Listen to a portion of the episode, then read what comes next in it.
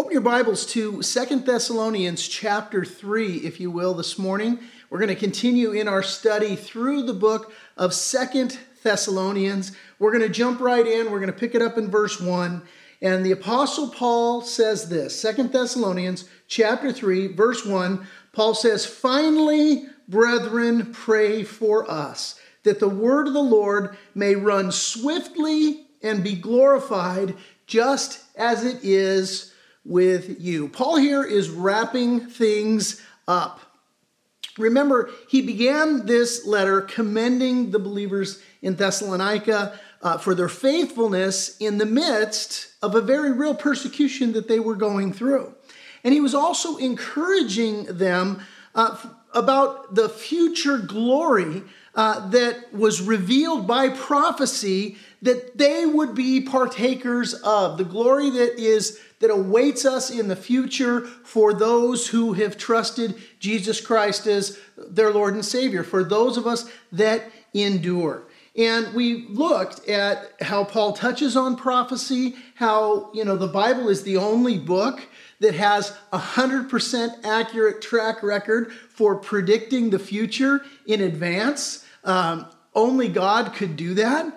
Uh, as a matter of fact, he says as much through the prophet Isaiah. In Isaiah 46, verse 9, uh, God says this He says, I am God, there's none like me, only I can tell you the future before it ever happens. Everything that I plan will come to pass, for I do whatever I wish. And so we've looked at that and just the amazing prophecies that await us that are yet to be fulfilled in Jesus Christ. And as amazing as prophecy is, and it certainly is amazing, it serves a purpose. And the purpose of prophecy is this it, it's, it's to inform how we live in the present in preparation for the future.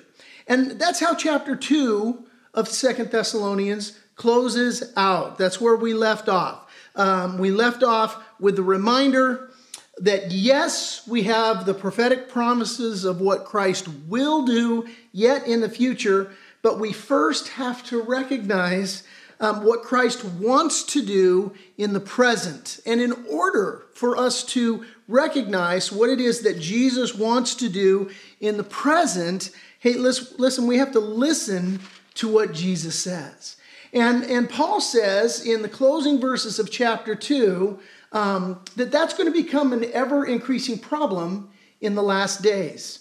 Uh, here's why because the defining practice of the people who will follow the Antichrist, this is uh, the, uh, the, the prophesied events that are to come. The, the defining practice of those that will follow the Antichrist will be that they reject the truth. But Paul says the defining practice of followers of Jesus is that rather than rejecting the truth, believers receive and respond to the truth. And so we left off in chapter 2 focusing on three ways to receive and to respond to truth. Number one, we believe the truth. Number two, we guard the truth. And thirdly, we practice the truth. If you missed that message, it's, it's uh, here online. I'd encourage you to listen to it. But today, as we transition now from chapter 2 to chapter 3 of Second Thessalonians, uh, the focus is going to really be on a fourth way to receive and respond to truth. And that fourth way is this we share the truth. We share the truth. Uh, Paul says, again here in Second Thessalonians chapter 3, finally, brethren, pray for us that, here it is, the word of the Lord may run swiftly and be glorified just as it is with you. Um, when Paul says pray for us here in the text, understand uh, that this is written in the Greek in what's known as the present imperative. And that doesn't mean that Paul is saying, hey guys, if you think about it, throw up a prayer for me. You know, if you've got some time, why, don't you, you know, say a prayer for me? That is not what the present imperative in the Greek actually means. What Paul is saying here, he's saying, hey, you guys, you need to pray for us right now. Paul is saying, you guys need to keep praying for us. Pray for us right now and keep praying for us. Listen, there's an urgency to it.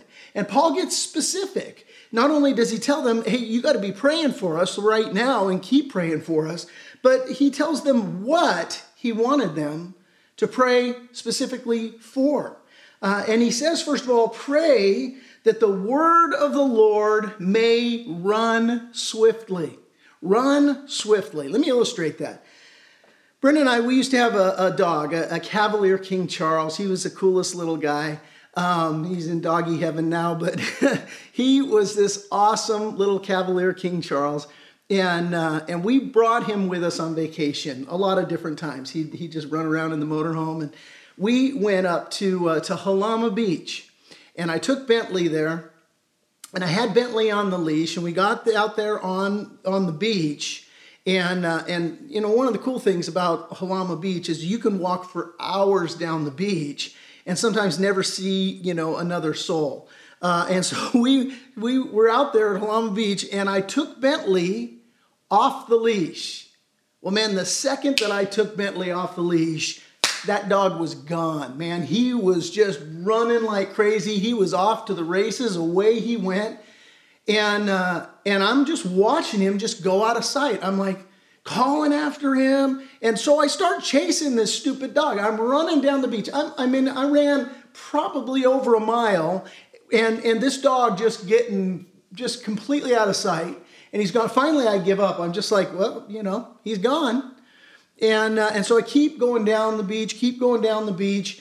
And, uh, and, you know, finally, after what seemed like an eternity, there's this little speck of this dog running a million miles an hour and right back towards me, right? But he, he has no intention of stopping. So now it's a matter of how am I going to get this dumb dog to stop. So I end up diving and, and grabbing the, the dog, just barely getting him by his collar. I'm like, you stupid dog. Bentley went back on the leash. He never came off the leash again for the rest of his natural life. He was off the leash in the house and in the backyard. But man, whenever we took him outside for a walk, he was on the leash. And when uh, when Paul is praying now, he's saying, "Hey, pray for us that the word of the Lord may run swiftly. That's what he's hoping for with the word of God. Man, Paul wants the word of God to take be taken off the leash and to run like Bentley, man. He wants it to go far and wide and and not be contained. This is the idea. Now, that's interesting because here's what the Bible says about the word of God. The Bible says in Hebrews chapter 4 verse 12, it says, The word of God is alive and powerful. It is sharper than the sharpest two edged sword, cutting between soul and spirit, between joint and marrow. It exposes our innermost thoughts and desires. And so the writer of Hebrews saying, Look, the word of God is alive, it is powerful. You don't make it alive, you don't make it powerful. It is alive, it is powerful. As well, the same idea, Isaiah the prophet, he says this He says, For as the rain comes down and the snow from heaven and do not return there, but water the earth and make it bring forth in bud, that it may give sow, uh, seed to the sower and bread to the eater, so shall, in the exact same way that, that, the, the, that uh, the rain comes down and does that, he says, So shall my word be that goes forth from my mouth. It shall not return to me void, but it shall accomplish what I please, and it shall prosper in the thing for which I sent it. And so here's the question because both of these verses tell us that the word inherently is powerful. It's been said the word of God is like a lion in a cage, man. You just got to let it out of the cage and let it go and do its work. So the question is if the word already is living, if it already is active, if it already does by itself, without any help from you or me, um, accomplish the purpose for which it's sent, what then is the purpose for praying that the word would run swiftly, right? Paul's saying, pray that the word of God runs swiftly. It's like, what's the point? Because it would seem that that's kind of like praying for the sun to rise. It's kind of like praying, you know, for CNN to hate Donald Trump. Like, you know, pretty much guaranteed that's going to happen, right? So why do we pray for that? Here's why. We pray because in order for the word to go forth, you need someone to deliver it. That's that's the get of this. Listen, the writer of, of Romans, Romans chapter 10, verses 13 through 15 says this For everyone who calls on the name of the Lord will be saved, but how can they call on him to, to save them unless they believe in him? And how can they believe in him if they've never heard about him? And how can they hear about him unless someone tells them? And how will anyone go and tell them without being sent? That is why the scriptures say, How beautiful are the feet of messengers who bring good news. Now, two quick applications for us right now at this point in our study. Number one, listen, just as Paul is saying, pray, pray that the word of the Lord would run swiftly and and you know it's it's a personal prayer it's pray for us for for our endeavoring really to take and to deliver god's word and, and to effectually share and spread god's word.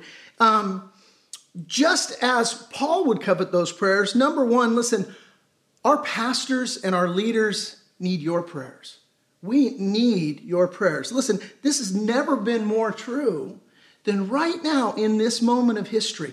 Right now, where we are at, listen, we are experiencing a worldwide situation. You know it well. You're there in your house because of it. And it is an unprecedented change event. Let me tell you what I mean by that. What is a change event? Um, physiologically, the way that the human mind the way that the human behavior is programmed, the way that God created you. Um, your brain is designed to establish habits. If you've been, uh, you know, attending our services for any length of time, you've probably heard me talk about this. Um, physiologically, you're designed in a way that you have a clump of cells in your brain. It's called the basal ganglia. And the basal ganglia, it's about the size of a golf ball, sits right in the center of your skull. And, and the job of the basal ganglia is that it takes complex information that requires a lot of learning on your part. It takes this complex information, and what it does is it packages it and it condenses it into a habit pattern. So, whereas in, you know, I always use the illustration um, of, uh, uh, you know, driving a stick shift. Uh, you know, where when you first start learning to drive it, it's really complicated it takes a lot of brain power and a lot of coordinated effort and and you know intentional thought process to, to learn it. But at a certain point, once you learn it, you don't have to think that hard anymore because your brain has done its job. It's functioned the way God designed it to. And so all of that complex information now just becomes habit that you don't even have to think about. And the problem with, with, um, with our human brains is that sin has entered into the picture. And so what happens is because sin has entered into the picture, and, and we are now all sinners by nature and by choice, some of the, the information that we assimilate in our brains to form habit patterns is, is not good for us and it's not God honoring. Some of our habit patterns are not are distinctly not God honoring, they are sinful uh, in nature. Um, and the problem with, with, a, with a sin nature habit pattern that gets formed is, is that it doesn't change easily. Habits don't change easily. Um, they, they were formed by intentional uh, effort over a period of time, and for us to change them, it requires an equal intentional effort. Now, Certain change events open windows in our habit patterns and um, they, reor- they reorient them. Let me give you a couple of examples of that. Um, one of the examples is is our retail patterns. You know, if, if, where where you like to go out to eat, where you like to go shopping, how how you you know you, you like to you know spend your time and your money and all of that. Um, scientists have discovered that um, for in certain instances, if you if you move to a new home, or if you move to a new neighborhood, or if you're going through a pregnancy, or if you have a job change, or if you're struggling through an illness, these are significant change events. And what happens then is that they open this, this window for the for all of a sudden there's a change in your habit patterns. And you've all experienced that. You, you, know, even if you live in the same area, Brenda and I, we lived in one particular neighborhood in Temecula. We moved to another neighborhood in Temecula. It was only about a mile apart, but all of a sudden we started shopping at different stores. Just, just one mile made all the difference in the world. Let me give you another example. September 11th, when that event happened, it was a change event and it opened up a window for change. And the, the significant change that September 11th immediately brought to our nation was a spiritual change event. The, the churches, all of a sudden, everybody started flocking to the churches. And right now, the coronavirus is a change event. And it is it's remarkable. People are open to the Lord like they haven't been open to the Lord before. It is an incredible thing. Tyndale Publishers, they, they just recently, I just read an article today, as a matter of fact. Um, they, they're telling us now the sales of Bibles is up 60% since February because of the coronavirus. 60%. The sale of their Bible study materials have, have increased 44%. Uh, Tyndale Publishers also has a, a Facebook daily devotional platform, and they have seen membership in that um, increase 75% since February. And, and so, so, again, why? Change event, opportunity for the gospel. Uh, it doesn't end there. A gal by the name of uh, Jeanette Bentzen, um, who is an associate professor at the University of Copenhagen, uh, they did a study and they basically said that internet searches for the word prayer have skyrocketed. And now what they've discovered is that the, the number of searches doubles every 80,000 cases of the coronavirus. The, the searches for prayer doubles. And so you've got this exponential increase in growth of people Googling prayer. Uh, as well, church churches worldwide are now we're, we're all doing church like this we're all doing churches on live stream and what we have what we've all discovered is is that our online attendance is greater than our physical attendance when we were in the building uh, in, in many cases, it's doubled, it's tripled, it's quadrupled. In some cases, it's more incredible than that. I mean, certainly we have experienced a, a massive increase in our attendance online since we've started live streaming our services. Um, and the guys over at Harvest Christian Fellowship, we got a couple of guys from Harvest that serve on our board of directors, and, and they tell me that on Palm Sunday, they had 1.3 million people tune into their services, and they had over 11,000 professions of faith in Jesus Christ at their Sunday morning services. I mean, Greg Laurie, who pastors Harvest Christian Fellowship, he he's previously said like if they get a couple hundred people making professions of faith on a Sunday, they consider that a good Sunday. So so what's happened is that this massive change event has taken place. And incredibly, a lot of these new viewers, at least in, in Harvest's case, 1.3 million viewers for Palm Sunday. And they said the, the millennials who tuned in for the, the message on Palm Sunday had increased by 235%.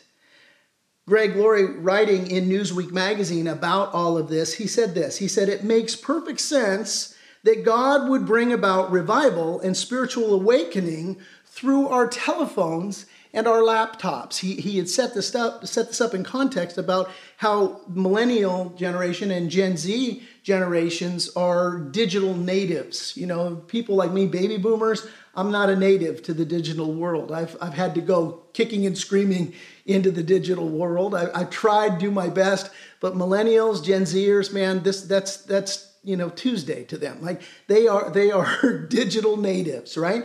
And so Greg says it makes perfect sense that God's going to bring about revival and spiritual awakening uh, through our telephones and our laptops, these native digital uh, platforms. He says it's a new piece to an ever evolving puzzle. how to say something old to a new audience. Just as the Apostle Paul wrote letters, as Gutenberg used the printing press, and as Billy Graham used film and television, the church is called to engage the unchurched and the underchurched using whatever tools we have at our disposal. I love that quote, and to it I say amen. Right now, the tools at our disposal are the internet and social media. And, and so, man, what do we do? We need your prayers. We need your prayers. Why? Because folks are tuning in, and they're tuning in because they're recognizing through all of this, this stuff that we're going through hey, you hit something hard, and you wake up and you realize, I need help. And, and maybe right now, that's you. Maybe right now you're tuning in God has brought you here. Listen, it's not an accident. It's not an accident you're here. God has brought you here. Why? Because you're searching for help, you're searching for answers. And the Bible has those answers. Listen, the gospel in a nutshell is good news. We talked about it last week at our Easter, or a couple weeks ago at our Easter message. But listen, here's the gospel in a nutshell. The gospel says, you and me, we need help because we're sinners. Sin means to miss the mark. God's mark is perfection, and, and we're not perfect. And here's how we know that because what God has done, the Bible says, God writes his law on the tablet of the human heart. And that's what makes us intrinsically know what's right and what's wrong. You know, if somebody wrongs you, if somebody steals from you or does something else against you, Inside, you don't need anybody to tell you that that's wrong. You know it's wrong. Why? Because God's standard is written on your heart. And, and so when that standard is violated, it's, it's an inherency in the human nature to go, that's wrong. This is where guilt comes from and, and shame comes from. Because what happens is, is when we when we break that law, within us we know that we violated a standard. And the Bible says the problem is, is that when you are a sinner, and that's everybody, if you can fog a mirror, right, you are a sinner. Um, the Bible says the wages of sin is death. And this is speaking of not only physical death, physical death entered the world because of sin. Everybody dies as, as, as, a, as a, as a result and effect of sin, really, ultimately. But it also, you know, portends a spiritual death right? And so, so all have sinned, the Bible says, and fall short of the glory of God. But, and the wages of sin is death, but the Bible says, the gift of God is eternal life in Christ Jesus. And the Bible says that God so loved the world that he gave his only begotten Son, that whosoever would believe in him would not perish, but would have everlasting life. The Bible says that God demonstrates his own love for us in this that while we're yet sinners, Christ died for us. And folks, the, the truth is, is that God loves you. God is not an angry God. He is a loving God, and He loves you so much that He sent Jesus Christ to, to pay the penalty for your sin by dying on the cross and he rose from the dead, conquering Satan and sin and death. And now the Bible says that if you will believe in your heart and if you'll confess with your mouth that Jesus is the Christ, that he's the Son of the living God, that he died on the cross for our sins in our place, that he suffered, that he died, was buried, and that he rose again. And if you will believe that and confess that, the Bible promises that you will be saved. And so, listen, you're not here by accident. You need to hear this good news, man. Just letting it off the leash, letting it run and do the work that it's going to do. But man, I'm I'm I'm delivering it to you because because that's my job. And guys, that's the first thing we all need to do as we hear this. Maybe you're a believer and you're hearing this. What do you need to do? You need to be praying. You need to be praying for our pastors. You need to be praying for our leaders. You need to be praying for pastors across this country that, that listen, the word of God would go forth. You need to be praying right this moment for those that are hearing this message, that they would hear the gospel and that they would respond to it. And listen, if you are hearing the gospel today, and if, if you hear that and you, you say, what, what must I do to be saved? Listen, what you, what you have to do is you have to believe and you have to confess that belief and you have to surrender your life to the Lord. You have to repent. And we'll talk about that at the end of the message. I'll give you an invitation that you can have your sins forgiven, you can have your past wiped clean, you can have a do over with God, and you can have the hope of eternal life. I'll give you all that information at the end of the message today. And so here's the deal we receive and we, re- we respond to the truth by sharing the truth. And there is an urgent need for us to pray for this because, in order for the word to go forth, man, somebody needs to deliver it. Uh, and, and so the first application of this, I just went through. Listen, we need to pray for our pastors, we need to pray for our leaders. Here's the second application you're included in this also. You are included in this also. You have a duty to let the word of God off the leash and to see it run unhindered, right? Through you as a delivery vessel. Listen, here's what the, the apostle Peter said this in 1 Peter chapter 3. He said, "You must worship Christ as Lord of your life, and if someone asks about your Christian hope, always be ready to explain it." And so what that means is that you have to be ready to respond to the invitations that will come your way to share the hope that you have in Jesus Christ. Listen, the, the statistics that I shared earlier aren't numbers in a vacuum, right? They're people. Those that are buying Bibles, those that are tuning into services online, those that are Googling prayer. These aren't numbers. They're not random, you know, statistics. They're people. These are people that live next door to you.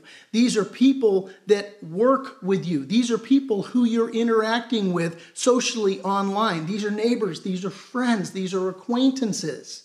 These are you know your high school friends that, that you're friends with on Facebook. You, you, you barely talk to them. You haven't seen them in 20 or 30 years, but they're there. They're in your circle of influence in your, in, on your Facebook feed and you see these opportunities that come your way, and God wants you to let the Word of God off the leash and let it run its course. See?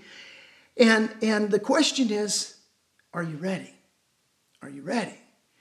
And, and, the, and the, the, the answer is prayer. Is prayer. Paul is saying, hey, pray for us. And, and listen, you gotta you gotta be praying, praying for yourself to say, hey, Lord, show me these opportunities where I, where I can share the word, where I can be faithful, where I, you know, can can can witness and, and share the gospel. Something else Paul asks them to pray for here in our text, he asks them to, to pray for protection. Uh, notice again, and I'll pick it up in context, I'll read it through verse 1 again, but he says, Finally, brethren, pray for us that the word of the Lord may run swiftly and be glorified, just as it is with you. And he says in verse 2, that we may be delivered from unreasonable and wicked men, for, he says, not all have faith. And so he's saying, pray, man, pray that we would be delivered by unreasonable and wicked men. Here's the truth for you and me not everybody has faith. Paul says it himself. Not everybody has faith. Um, and as you seek to share the truth, you may encounter people who, who are unreasonable. And listen, Jesus said that we should expect this. He said, If the world hates you, remember that it hated me first. The world would welcome you as one of its own if you belong to it, but you are no longer part of the world. I chose you to come out of the world, so the world hates you. Do you remember what I told you? A slave is not greater than the master. Since they persecuted me, naturally they will persecute you. And, and if they had listened to me, they would listen to you. They will do all of this to you because, Jesus says, of me. Uh, for they have rejected the one who sent me. Years ago, I had a friend of mine. Uh, good friend still to this day, asked me to go to the hospital with him to visit a, a friend of his that, that had a very serious medical thing happened. And, and uh, you know, he'd gone into full cardiac arrest and they had resuscitated him, but he was still, you know, in intensive care. And, And so he asked me to go with him to go visit his friend in the hospital. And he said, Man, you know, he doesn't know the Lord. Would you share the gospel with him? And I said, Sure. Well, it didn't go so well. His friend was very angry and not receptive to sharing of the gospel. And, and uh, you know, make a long story short, he basically invited me to leave. And so when, when we left, and when now I'm driving home with my friend who asked me to go down with him, he's dejected. He's feeling defeated. He's, he's bummed about hey, you know, what just happened? And I said, listen, he didn't reject me, he rejected the Lord, but God's working in his life. We'll just keep praying for him. Well, fast forward a couple of years later, this friend ultimately surrendered his life to the Lordship of Christ. You see, the, the, the issue is, you know, I didn't have to sell him anything. I just had to be faithful to deliver God's mail. It's God's job to decide what He's going to do with a person and whether or not they're going to respond. And if they reject the message, they're not rejecting you, they're not rejecting me, they're, they're rejecting the Lord. And, and, and that doesn't change our responsibility to tell them the news. It puts the onus on them. And we just need to trust as the seed is scattered, as the seed is planted, and just praying for somebody else to come and water that seed that God would do the work in that person's heart. And so, what should you do? You should pray you should pray. Paul told the Corinthians this, 2 Corinthians chapter 10. He said, For though we walk in the flesh, we do not war according to the flesh, for the weapons of our warfare are not carnal, but mighty in God for pulling down strongholds, casting down arguments and every high thing that, it, that exalts itself against the knowledge of God. What Paul's saying here is look, you have spiritual weapons to use at your disposal. And the spiritual weapon, the greatest weapon you've got, is the weapon of prayer. See, because what's happening here, it's a spiritual battle. It's happening on a whole different plane. And, and we have to understand that. Paul told Timothy this He said, A servant of the Lord must not quarrel, but be gentle to all, able to preach, patient, in humility, correcting those who are in opposition, if God perhaps will grant them repentance so that they may know the truth. Why? Because they're believing a lie, right? When they reject the Lord, they're believing the lie that Satan has sold. And and and Paul went on to say this, uh, 2 Corinthians 2 or uh, 2 Timothy 2, verse 26. He says, and that, this is what you're praying for, that they, those who, who, who are rejecting the truth, that they may come to their senses and escape, here it is, the snare of the devil, having been taken captive by him to do his will. Listen, you need to understand that your responsibility to share the gospel, sometimes it will be met with opposition. You need to pray that God would give you you know favor and that he would go before and that he would work in the hearts of those who who are unreasonable but understand those who are being unreasonable They've been taken captive by Satan to do as well. And we need to understand this is a spiritual dynamic. We need to be praying. We need to exercise long suffering. And listen, we need to have love and compassion on those people because, listen, they, they've, been, they've been brainwashed and taken captive by the enemy. And so, so we love them. We share the good news with them. We pray for them, right? And this is what we do. So we receive and we respond to the truth by sharing the truth. And there's an urgent need for us to pray for this because, in order for the word to go forth, we need somebody to deliver it. That's what we've looked at. The first application of this is that we need to be praying for our pastors and for our leaders. The second application of this is hey, don't forget you're included in this process, that there needs to be a, a, willing participation on our part to live missionally and to, to recognize that there is a lost and a fallen world and that we have been entrusted with the good news of the gospel and we've been commanded to go into all the world and share this gospel. And listen, now is a significant change event time and we need to recognize the, the opportunity in which we're living, right? And, and here's what I would close the message with today Understand, God is faithful. God is faithful. Here's what Paul says in verses 3 through 5 of chapter 3. He says, But the Lord, here it is, the Lord is faithful, who will establish you and guard you from the evil one. And we have confidence in the Lord concerning you, both that you will do and will do the things we command you. Now may the Lord direct your hearts into the love of God and into the patience of Christ. Now, when Paul says this word establish, right, he, he says that the Lord will establish you. That word establish, it means to strengthen you, it means to make you firm and to make you stable. Now, listen, this isn't an improvement of your strength, this is an impartation of God's strength. Total difference between the two. God doesn't promise He's going to make a new and improved you and He's going to tweak your strength and make you stronger. No, what He says is, I'm going to give you my strength, right? That's the idea. God will establish you, He will strengthen you, He'll make you firm, and He'll make you stable because it's an impartation of His strength and of His provision. That's what we are promised to receive. Back in February, uh, it seems like a world ago. It was only seven weeks ago, and how the world has changed in that seven weeks. But back in February, I was in the Philippines with, with, uh, with our, our missions team. And uh, we had gone to Palawan, and we were doing uh, pastors' conferences and pouring into the people there. And one of the events that we had scheduled was that simultaneously, when we had the pastors' conference going on, across the street from the venue where we were having the pastors' conference was a public school. Um, and, uh, and so we had made arrangements, and the Lord had opened the doors for us to send our worship team over there and, uh, and to send uh, someone to preach the gospel. Uh, well, uh, Royce, uh, who, who's one of our members, he was part of the team. he's part of the worship team. And Royce was, was called upon to preach the gospel to this group of people. And um, this is not, Royce is very comfortable when it comes to leading worship. Royce is, it, it was not as comfortable when it came to preaching the word.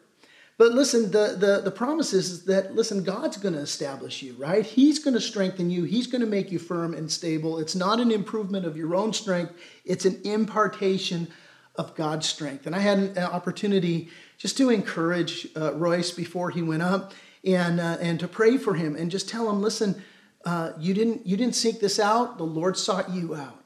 God has, has called you to this moment, and Royce, God's going to go before you. He's going to be preparing the hearts of those who are going to hear the gospel that you're going to share. And you're not going to share the gospel in your own strength, you're going to share the gospel in the strength of the Holy Spirit and you're going to just watch God do a miraculous thing. And so I just prayed for him and, and, and then, you know, went in the back and just praying through him being obedient just to, to preach the gospel. And can I tell you, when, when he gave that altar call, we saw close to, if not over, a hundred kids raise their hands to make profession of faith in Jesus Christ. It's so beautiful just to engage the Lord as He calls us to, to, to do that. Trusting Him. Listen, He's not going to improve me, He's going to impart His strength to me. He's going to impart His strength to you as we are simply faithful to pray and just to let the Word run its course. Lord, use us and may you be honored and glorified. Listen, the Bible says, He who calls you is faithful, who also will do it.